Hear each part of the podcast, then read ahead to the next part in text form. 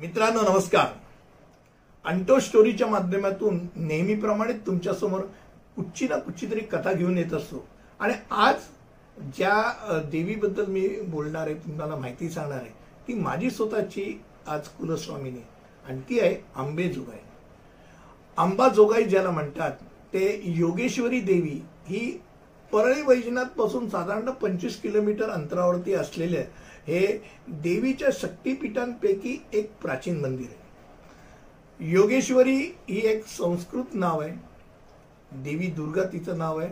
आणि देवी जेवढे भक्त आहेत त्यांची इच्छा पूर्ण करते. शहरातून वाहणाऱ्या जयंती नदीच्या पश्चिमेला योगेश्वरी देवीचे मंदिर आहे. हे मंदिराची रचना हेमाड आहे. आणि या मंदिराचं खास वैशिष्ट्य म्हणजे ही कुमारिका आहे. आणि त्या कुमारिकाची एक कथा आहे की तिचं लग्न परळीच्या वैजनाथांशी म्हणजे जे परळीचे वैजनाथ आहेत महादेव यांच्याशी त्यांचं लग्न ठरलेलं होतं. आणि कोकणातून देवी आणि वराडी मंडळी निघाली. आणि त्यापर्यंत पोचली पण लग्नाचा मुहूर्त टळून गेला तरी वैजनाथांची स्वारी तिथपर्यंत आली नाही. आणि मग देवी तिथेच ती दगडरूपी ती जी शिला झाली ती. आणि देवी कुमारिकाच राहिली.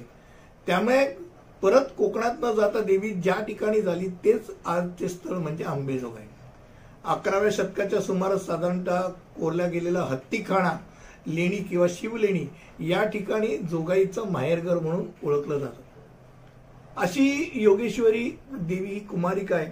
आणि त्यामुळे तिचं दर्शन घेण्याच्या अगोदर अशी दंतकथा आहे की परळी वैजनाथांचं दर्शन घेतल्यानंतर मग योगेश्वरी देवीचं दर्शन घेतलं जातं.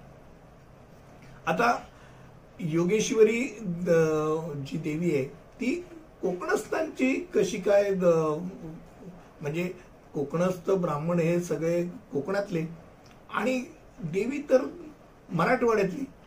ह्यांची देवी ही कशी काय? याच्या मागे पण एक कथा आहे.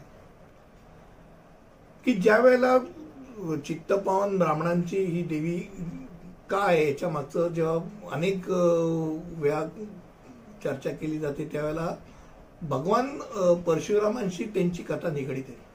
भगवान परशुरामांनी ज्या वेळेला कोकण भूमीची निर्मिती केली त्यावेळेला त्या भूमीवर वास्तव्य करण्याकरता काही कुटुंब कोकणात नेली. आणि कोकणात ती कुटुंब वास्तव्य करायला लागली. अर्थात भगवान परशुरामाचा सगळे वावर होता. आणि एक असा दिवस आला की ज्या वेळेला ते समुद्र किनाऱ्यावरती गेले असताना तिथे अर्धमूर्त अवस्थेत चौदा व्यक्ती या अर्धमूर्त अवस्थेत होत्या आणि त्यांना चितेवरती ठेवण्याकरता सगळे घेऊन गेलेले होते.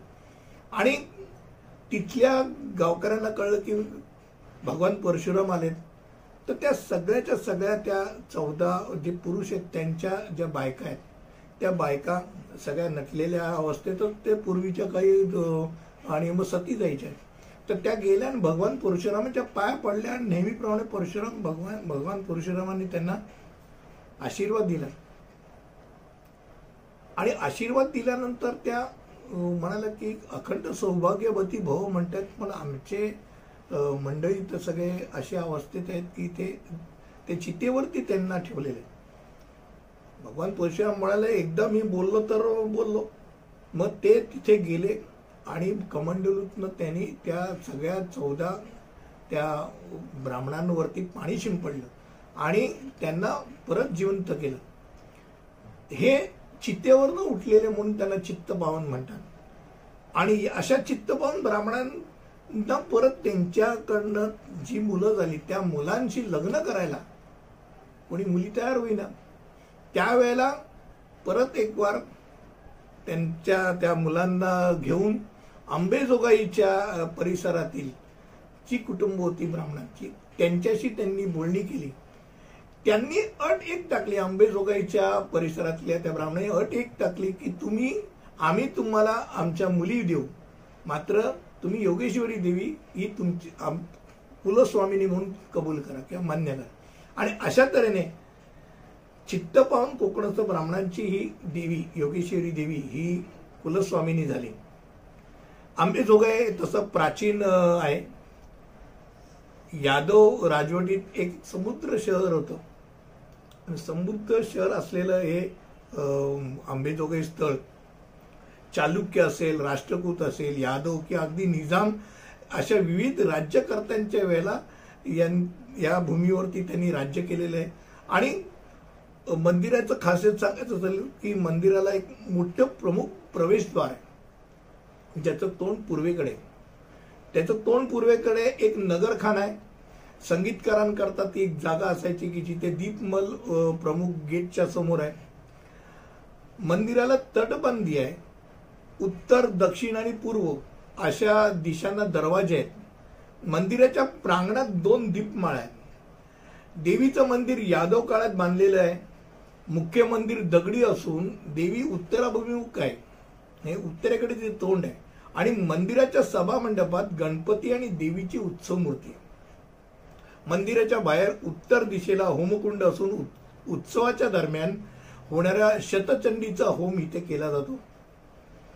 मंदिर परिसरात नग नगारखान्याजवळ दंतासुराची मूर्ती. असं म्हणतात की देवी पार्वती जी जिने महिषासूर राक्षसाचा वध करण्यासाठी तिने अवतार घेतला. तसंच दंतासूर नावाचा एक राक्षसाने प्रचंड उन्माद मांडला होता. आणि त्याचा वध करण्याकरता देवी योगेश्वरीने रूप घेतलं आणि त्याचा परि म्हणजे त्याला पूर्णपणे त्याचा वध केला. आणि दंतासुराचा वध केल्यानंतर देवी एका आंब्याच्या झाडाखाली विसावली.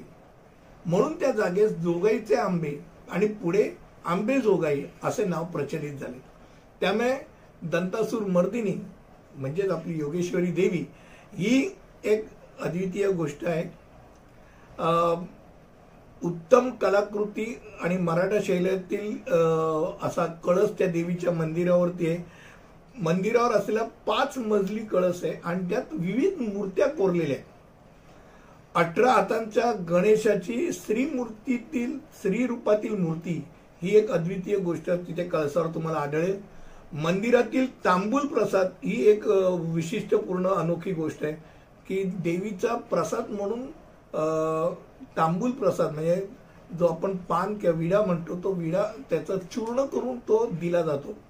आणि देवीला रोज पुरणपोळीचं नैवेद्य दाखवलं जातं.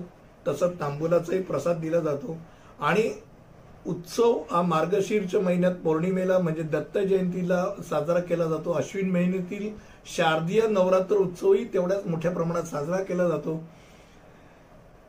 देवीचं दर्शन हे अत्यंत सुंदर अगदी शांत असं स्वरूप आहे. दर्शन घ्यायला नक्कीच आवर्जून गाण्यालायक आहे. जे आपण शक्तीपीठ शक्तिपीठ म्हणतो त्यातल्या एक शक्तिपीठांपैकी एक हे प्राचीन मंदिर आहे. त्यामुळे आंबेजोगाई जी खास करून मी मगाशी म्हटलं उल्लेख केला त्या परिसरातील मराठवाड्यातल्या सगळ्या जनतेची ही ही देवी. म्हणजे जसं आम्ही कोकणस्थ ब्राह्मणांची देवी म्हणतो पण मराठवाडा ही मूळ देवी ही मराठवाड्यातली.